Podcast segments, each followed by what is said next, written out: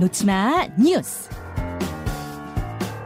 이 시각 온라인을 뜨겁게 달구는 뉴스, 네티즌들이 주목하고 있는 뉴스, 놓치마 뉴스 강승희 씨 어서 오세요. 안녕하세요. 휴가 잘 다녀오셨나요? 네, 잘 다녀왔습니다. 오늘 가장 눈에 띄는 소식 뭐가 있을까요? 카타르 월드컵 2무죠, 뭐. 오늘 새벽에 이제 개막을 했어요. 네. 화려한 막이 올랐고 어 이제 사상 첫 겨울 월드컵이다. 그리고 서아시아, 중동에서 열리는 첫 월드컵이다. 네. 뭐 이런 아, 기록들이 있는데 이색적인 면모들이 좀 많다고요. 네, 우선 개막식 스케치를 잠깐 해보면요. 예. 그야말로 화려함 그 자체였습니다.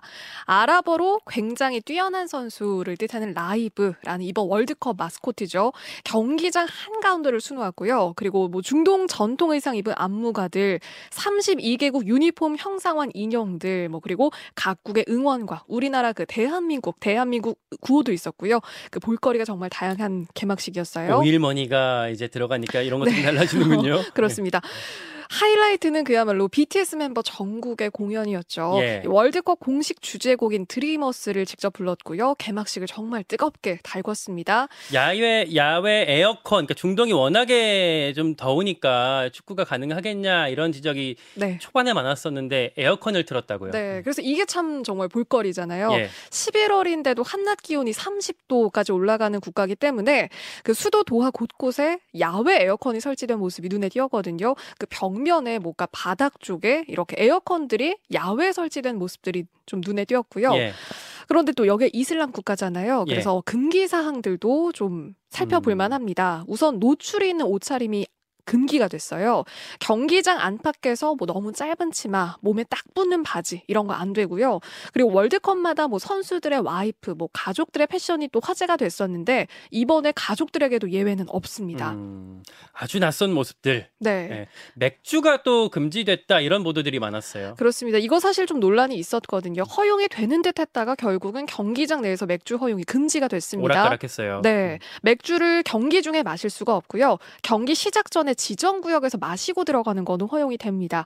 이외에도 또 카타르에서 하루에 다섯 번 기도를 하거든요. 음. 기도하는 사람들을 뚫어지게 쳐다보거나 사진 찍는 행위 금지되고요. 그리고 돼지고기 성분이 포함된 음식 절대 가져가시면 안 됩니다. 그래서 또 라면 같은데 이런 성분이 들어가 있는 것도 안 된다고 하니까요. 뭐 카타르 응원 가시는 분들은 이거 꼭 기억하고 가셔야겠습니다. 그래서 우리 대표팀 선수 카타르 카타르에 지금 가 있는 대표팀 선수들도 삼겹살을 못 먹고 있다고 하더라고요. 그게 힘인데요. 네. 이색적인 월드컵. 아, 그래도 뭐 큰 탈 없이 무사히 잘 아, 치러졌으면 좋겠고요. 우리 성적도 좋았으면 좋겠습니다. 두 번째로 넘어갈까요? 악천후들은 분유 이송 작전. 분유 이송 작전 무슨 작전인가요? 이 마라도에 사는 생후 4개월 아기 엄마한테서 해경으로 급한 신고가 들어왔습니다. 예. 뭔가 했더니 아기가 선천성 대사 질환을 앓고 있는데 일반 분유가 아닌 특수 분유를 먹어야 한다고 해요. 그런데 기상 악화 때문에 이 섬에서 고립이 돼서 제주도로 분유를 사러 나갈 수 없는 상황이 된 겁니다. 음. 좀 위급한 상황이었던 거죠. 이 분유가 일반 마트에서는 팔지를 않고 대형 마트에서만 파는 그런 분유였다고 해요. 이날 마라도 앞바다가 한 3m 높이 파도가 치고 있었고 뭐 배에는 에어컨이 떨어질 정도로 기상 상황이 상당히 안 좋은 상황이었거든요. 결국 해경이 나서서 도왔습니다. 대형마트하고 가까운 파출소에 분유를 사다 달라고 주문을 했고요. 해경이 이걸 건네받아서 마라도에 접근을 했어요. 분유를 잘 전달했고 아기도 무사할 수가 있었다고 하는데요. 물론 이게 지금 해경에게도 사실 굉장히 위험한 네. 상황이긴 했습니다. 그렇지만 이 책임감, 사명감이 그 아기의 소중한 목숨을 살렸습니다. 잘 하셨습니다. 적극적인 행정 이런 것들 사실 우리가 기대 많이 네, 하는 거거든요. 맞습니다. 물론 어, 사고 나지 않도록 네. 유의해야 될 것 같고요. 마지막 하나 더 짚어보죠. 수능 시험장 빌런들. 빌런들 빌런이라고 하면 이제 우리 뭐 영화나 이런 데서 나오는 악당 네. 그죠 악역을 마- 말하는 건데 어떤 빌런들이 있었어요. 네, 시험장의 빌런 악당이면 사실 방해꾼이죠. 그렇죠. 수능이 끝나고 한 수험생 머리 모양 때문에 시험에 방해를 받았다. 이런 글이 모양? 올라왔습니다. 예. 네. 머리 모양이 저희가 좀 사진으로 좀 준비를 했는데요. 독특해요. 네. 약간 성게 모양 같은 네. 이 머리를 하나하나를 다 위로 세워가지고 성게 모양을 만든 듯한 그런 머리를 하고 이 수험생이 나타난 거예요. 드래곤볼 만화에서 봤던 것 같기도 하고 예, 그렇죠. 아무튼 그래서 사실 이게 지금 시험장에서 그것도 중요한 시험이 있는 예민한 수험생들 상황에서 대체 이런 복장을 하고 나타나는 게 대체 말이 되는 거냐. 나 같아도 시험에 집중하기 힘들었겠다. 아침부터 이 머리 하고 온 거냐. 뭐 비판이 좀 쏟아졌습니다. 음, 또이 외에도요. 영어 듣기 시험 때 한숨 소리를 내면서 집중이 안 된다. 이렇게 말하는 수험생도 아유, 있었다고 거 하고요. 진짜 안 되는데. 네. 음.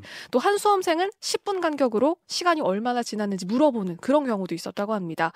심지어 고소까지 하고 싶다. 이런 피해자들, 그쵸. 음. 그러니까 피해자들이 수험생들에 대해서 이런 글들까지 올라왔는데 빌런 사례들은 사실 시험 끝나고 나면 좀 올라오잖아요. 예. 그런데 현실적으로 뭐 고소나 형사처벌까지는 어렵지만 상식적으로 좀 예민하고 주의가 필요한 시험에서는 지나친 행동을 삼가는 게 중요하죠. 여기까지 놓치 마 뉴스 강승희 씨였습니다. 고맙습니다. 고맙습니다.